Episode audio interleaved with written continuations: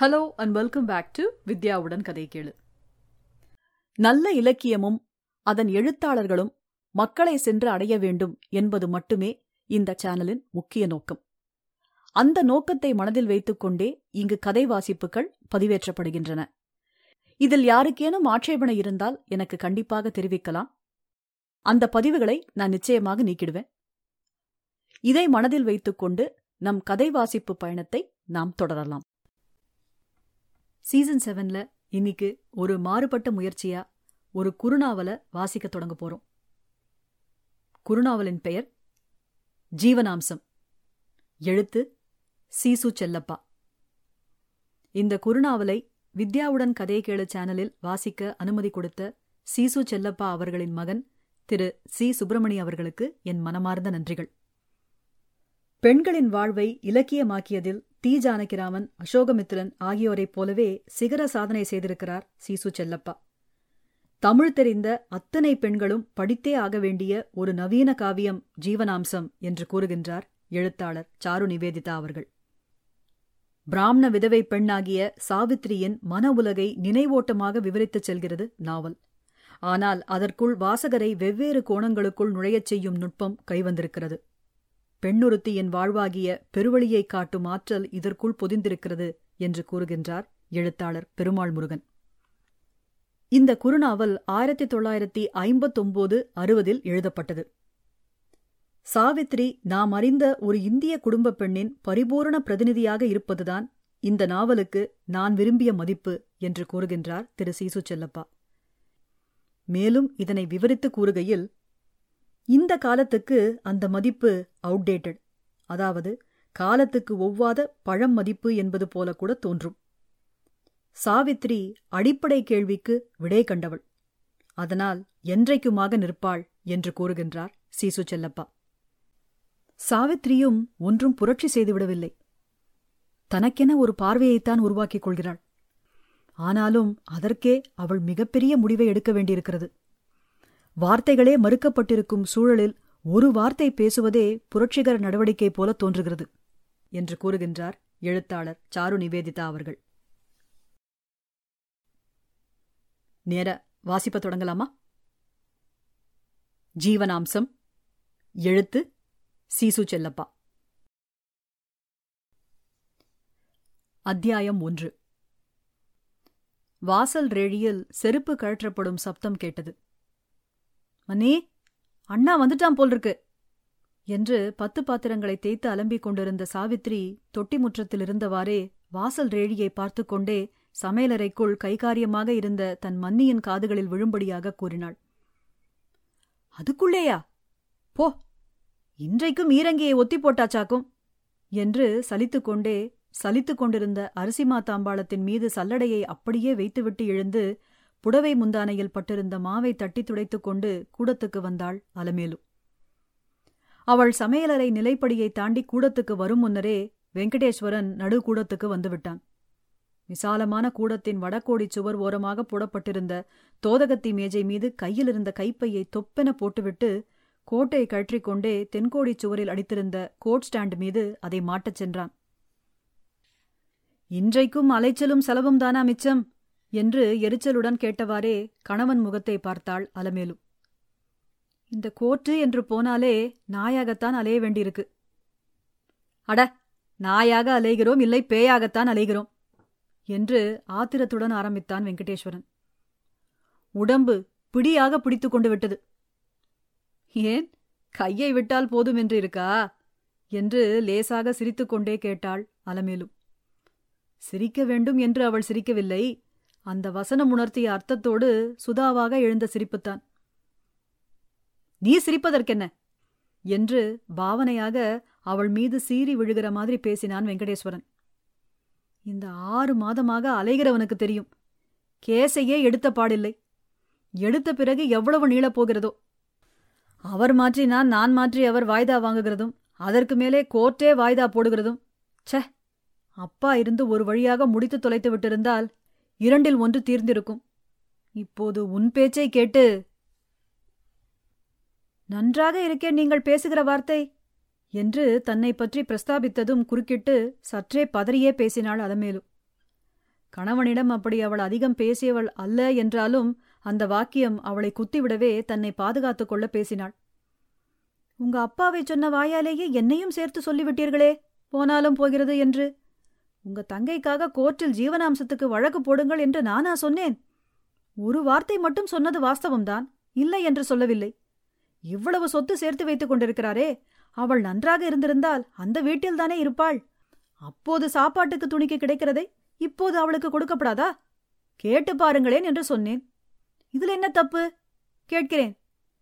சாவித்ரி பாரு உங்க அண்ணாவை என் மேலே பழி போடுவதை. நீயே கேளு. சாவித்ரி இதற்குள் சில பாத்திரங்களை அடுக்குள்ளில் கொண்டு போய் வைத்துவிட்டு அண்ணாவும் மன்னியும் பேசுவதை கேட்க அதைவிட அண்ணா என்ன தகவல் கொண்டு வந்திருக்கிறான் என்பதை அறிய மன்னிக்கு பின்னால் வந்து சமையலறை படியில் கால் வைத்து மேல்நிலைக்கட்டையில் ஒரு கை வைத்துக் கொண்டு நின்றாள். அண்ணா உண்மையிலே பழி போடணும் என்று நினைத்து சொல்லியிருக்க மாட்டான் மன்னி என்று சாமர்த்தியமாக சமாளிப்பு பதில் கூறினாள் சாவித்ரி. அவ்வளவு சள்ளையாக அவனுக்கு படுகிறது. அந்த சங்கடத்தில் அப்பாவை சொல்லிவிட்டு உன்னையும் சொன்னான்.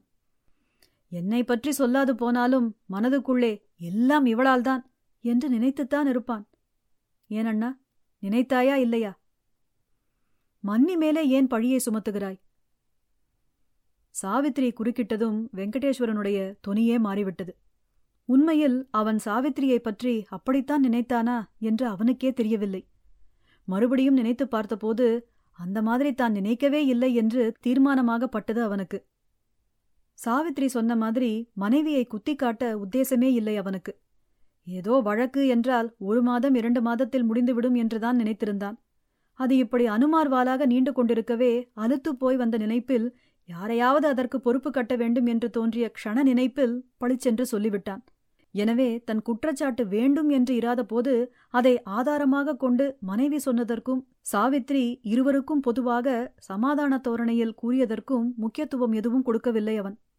இருவரையும் பார்த்து சிரித்து மழிப்புவிட்டு அதற்கு மேல் பதில் எதுவும் சொல்ல விரும்பாதவனாக காட்டிக்கொண்டான் அவர்களும் புரிந்து கொண்டு ஒரு கணம் பேசாமல் இருந்து விட்டார்கள். அப்பா இருந்த வரைக்கும் பெரிய மனுஷராக நடந்து கொண்டு விட்டார். இப்போது நான் தான் சின்ன பயலாக கோர்ட்டுக்கு போய்விட்டான் என்று பெயர் எடுக்க வேண்டியிருக்கு என்றான். ஊர்க்காரர்கள் நாளும் தான் சொல்வார்கள்.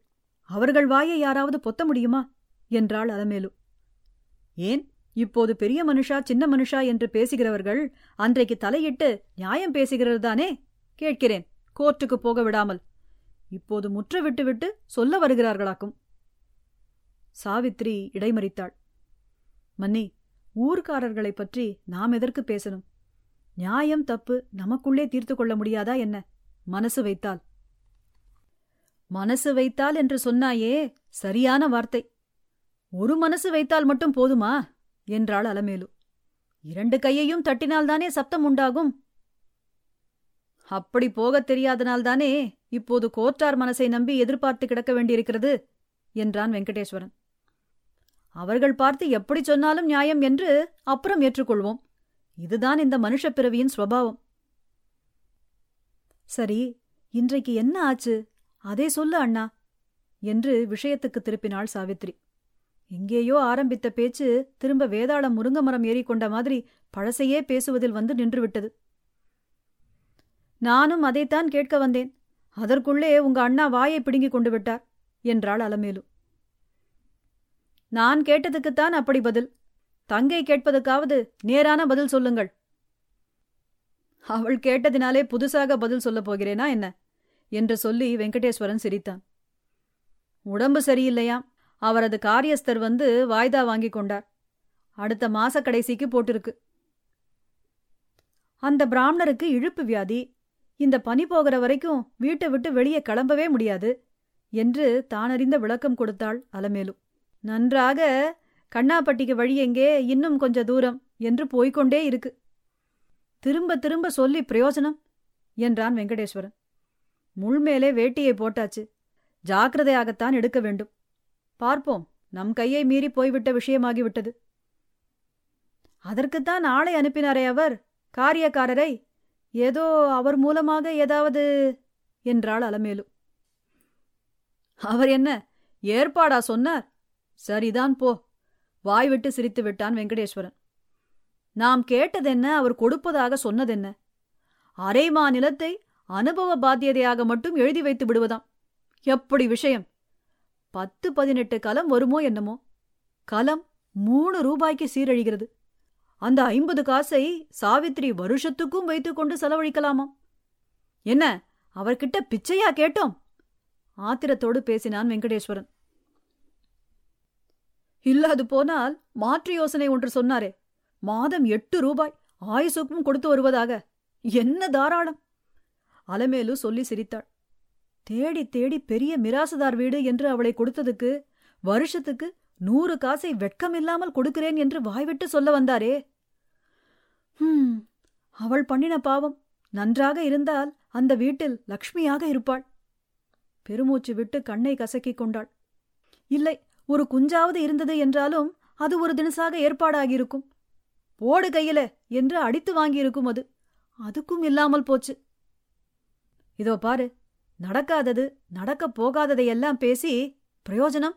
காலை விட்டு கொண்டாகிவிட்டது பாதியிலே நிறுத்தப் போகிறதில்லை. முழுக்க பார்த்துவிடப் போகிறேன் என்று உறுதி காட்டிச் சொன்னான் வெங்கடேஸ்வரன். நமக்கு சாப்பாட்டுக்கு இருக்கு இல்லை என்பதில்லை. அந்த காசு வந்துதான் சாவித்ரி சாப்பிட்டாகணும் என்பதும் இல்லை. என் தங்கையை நான் கடைசி வரைக்கும் பார்த்து கொள்ளப் போகிறவன்தான் ஆனாலும் நியாயம் என்று ஒன்று இருக்கிறது. மாசத்துக்கு எழுபத்தைந்து ரூபாய்க்கு ஒரு செம்புச்சல்லி குறைத்து அவர்களிடமிருந்து வாங்காமல் விடுகிறதில்லை. ஹைகோர்ட் வரைக்கும் போனாலும் சரி. நான் போட்டிருக்கிறபடி போன இத்தனை வருஷத்துக்கும் சேர்த்து வேற கொடுக்கணும். இன்னும் அவளுக்கு பூஜை விரதங்கள் க்ஷேத்திர யாத்திரை எல்லாவற்றிற்கும் சேர்த்து அவர்களிடமிருந்து வாங்காமல் விடப்போவதில்லை நீங்கள் தங்கைக்காக இப்படி வரிந்து கட்டி பேசுகிறீர்கள்? என்று இழுத்து நிறுத்தினாள் அலமேலு. ஏன் நிறுத்துகிறாய்? சொல்லி முடியேன். அவளுக்காக என்பதெல்லாம் வெறும் பேச்சு. ஒருத்திக்கு இவ்வளவு வேணுமாக்கும்? எல்லாம் அவர்கள் சாப்பிடத்தான் என்று பேச்சு வரும் நாளைக்கு. ஏன் இப்போதே பேசிக்கிறது என் காதுக்கு வந்தது? மறுபடியும் இந்த ஊர்க்கார பேச்சா? அது எப்படியும் பேசுகிற நாக்கு. அது உனக்கும் பேசும் எனக்கும் பேசும். என்றான் வெங்கடேஸ்வரன். அதெல்லாம் காதில் போட்டுக்கொண்டால் தகப்பனும் மகனும் கழுதையை சுமந்த கதைதான். இதோ பாரு சாவித்ரி ஒருத்தி அப்படிச் சொன்னால் இல்லை நினைத்தாலே நான் இந்த க்ஷணத்தோடு அப்படியே விட்டு விடுகிறேன். சாவித்ரி என்ன நினைக்கிறாள் என்பது மட்டும்தான் எனக்கு முக்கியம். கூட பிறந்தவளுக்கு பிறரை நம்பி இருக்காமல் ஏதாவது செய்துவிடணும் என்கிற ஒரே ஒரு ஆசைதான் எனக்கு. வெங்கடேஸ்வரன் படபடத்து பேசி நிறுத்தினான். அவனுடைய படபடப்பு பேச்சு தங்கை சாவித்ரிக்கோ மனைவி அலமேலுக்கோ புதிதல்ல. ஆனாலும் இப்போது அவன் பேசியதிலிருந்த ஒரு உறுதியையும் அழுத்தத்தையும் கண்டு கொஞ்சம் அதிர்ந்துதான் போனாள் சாவித்ரி. மற்ற எத்தனையோ விஷயங்களில் அண்ணாவின் வேகத்தை அவள் பார்த்து இருந்ததற்கு தன் விஷயத்தில் இப்படி பேசியது முதல் தடவை என்பதை அவள் உணர்ந்தாள். ஏன் அண்ணா இதெல்லாம் நீயாக எதுக்கு சொல்லிக் கொள்கிறாய்? சாவித்ரி நினைப்பது வேறு. நீ நினைப்பது வேறு என்று இருக்குமானால் நீ கையெழுத்து போட சொன்ன போதே நான் பிடிவாதமாக மறுத்துவிட்டிருக்க மாட்டேனா? இனிமேல்தானா உன்னை பற்றியும் மன்னியை பற்றியும் நான் நினைக்கப் போகிறேன்? சாவித்ரியின் இதயபூர்வமான பதில் வெங்கடேஸ்வரனுக்கு திருப்தியாக இருந்தது. சாவித்ரி மன்னி சொன்னதில் உண்மை இல்லாமல் இல்லை. ஒரு விஷயம் என்றால் எல்லோருக்கும் ஒரே மாதிரி பார்வை விழாது. அவரவர் எந்த கோணத்திலிருந்து பார்ப்பார்கள் என்பதும் நமக்கு தெரியாது என்றான் வெங்கடேஸ்வரன். இந்த விஷயத்தில் பத்து பேர் பத்து தினசாக பார்ப்பதற்கு என்ன இருக்கிறது அண்ணா சம்பந்தப்பட்ட நாம் பார்க்கிற பார்வை ஒன்றுதான் முக்கியம் என்றாள் சாவித்ரி. சாவித்ரி இதிலேயே மூன்று பார்வைகள் இருக்கு. நீ நான் மன்னி. நீ நினைக்கலாம் மூணும் ஒன்றாக இருக்கும் என்று. மற்றவர்களுக்கு அப்படி படாமல் இருக்கலாம். அதனால் பேசத் தோன்றும். நான் தான் சொல்கிறேனே என்று ஆரம்பித்தாள் அலமேலு. முன் மாதிரி நாம் இருந்தால் யாரும் நாக்கை சுழற்றி பேச மாட்டார்கள். அப்பா இத்தனை சொத்தையும் அதற்கத்தனை கடனையும் வைத்துவிட்டு செத்ததுக்கு கடனையெல்லாம் அடைத்து நீந்த போகிறோமோ என்று இருந்தது. என்னவோ கஞ்சி துணிக்கு மிச்சம். இந்த நூறு ரூபாய் சம்பளம் ஒன்று கையை கடிக்காமல் பசிக்காமல் சாப்பிட வருது.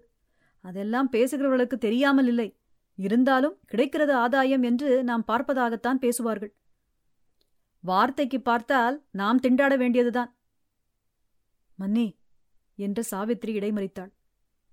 அண்ணா ஒரு மூச்சு பேசி நிறுத்தியாச்சு. இப்போது நீ இதெல்லாம் யாருக்கு என்று சொல்கிறாய்? எதிராளி யாரும் இல்லாத இடத்தில் பேசி பிரயோஜனம்? எச்சிப்போன கையை பற்றி யார் என்ன சொன்னாலும் எடுக்கும் சாவித்ரி என் அனுபவத்தில் சொல்கிறேன். தெரியாவிட்டால் கேட்டுக்கொள் என்றாள் அலமேலு. நீ எதையோ மனதில் வைத்துக்கொண்டு எப்படியோ பேசினால் எனக்கு பேசத் தெரியாது மன்னி என்று நொந்து பதில் சொன்னாள் சாவித்ரி நீயாக அப்படி இப்படி என்று கற்பனை பண்ணிக்கொண்டு எதுக்கு உழட்டிக் கொள்கிறாய்? மற்றவர்களையும் உழ வைக்கிறாய். பேச்சு வேறு எப்படியோ போகிறது போல் வெங்கடேஸ்வரனுக்கு பட்டது. தன் மனைவி சொல்லும் வார்த்தைகள் ஒப்புக்கொள்ளக் கூடியவையாகத்தான் அவனுக்கு பட்டது என்றாலும் அவள் சற்று அதிகமாகவே அதை பற்றி பிரஸ்தாபிப்பதாக அபிப்பிராயப்பட்டான். அவள் சுபாவமும் எதையும் பன்னி பன்னி சொல்லிக் கொண்டிருப்பதுதான். நறுக்கென்று சொல்லி நிறுத்த மாட்டாய் நீ. என்று அவளை கண்டித்து அடக்குகிற மாதிரி சொன்னான். ஆமாம் உங்க மாதிரி எனக்கு வெட்டொன்று துண்டு இரண்டாக பேசத் தெரியவில்லை. என்ன செய்கிறது? இனிமேல் கற்றுக்கொள்கிறேன் என்றாள் அலமேலு. செய்கிறது யாருக்கும் தெரியாது. சொல்வதுதான் தெரியும்.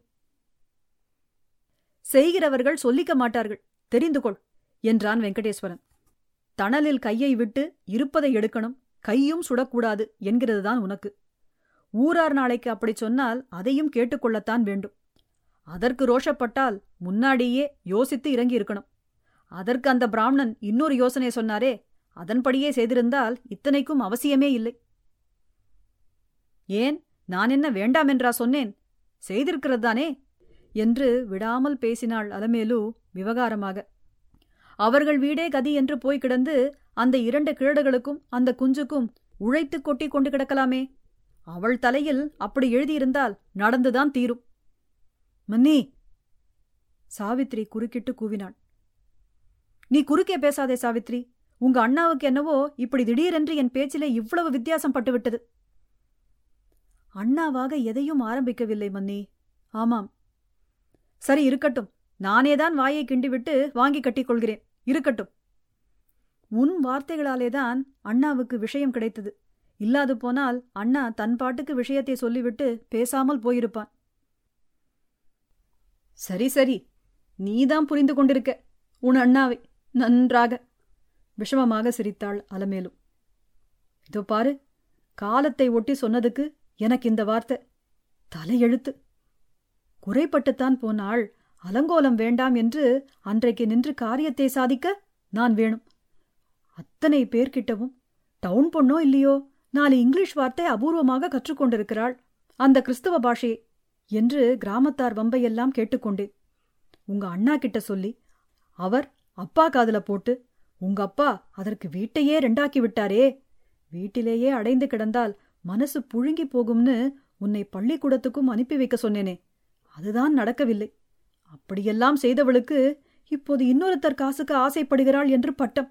அதுவும் உங்க அண்ணாவே சாட்டுகிற போது வெளி மனுஷர்கள் பத்து பங்கு கூடவே தான் சொல்லுவார்கள். ஏன் சொல்ல மாட்டார்கள்? முந்திரி கொட்டை மாதிரி முன்னுக்கு நான் வந்திருக்க கூடாது. என்னைத்தான் சொல்லிக்கணும். என்று பொறித்து சொல்லிக்கொண்டே கடைசி வார்த்தைகளை சொல்லும் பொழுது குரல் தழுதழுக்க திரும்பி சமையலறைக்குள் போய்விட்டாள்.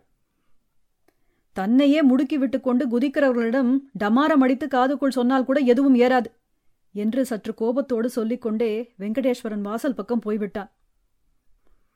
நீயும் ஒன்றும் சொல்லாமல் போயேனண்ணா என்று அண்ணா சொல்லி முடிக்கவும் கூறின சாவித்ரி மீதி பாத்திரங்களை அலம்பி எடுத்து வைக்க முற்றத்துக்கு சென்றாள். ஜீவனாம்சம். தொடரும்.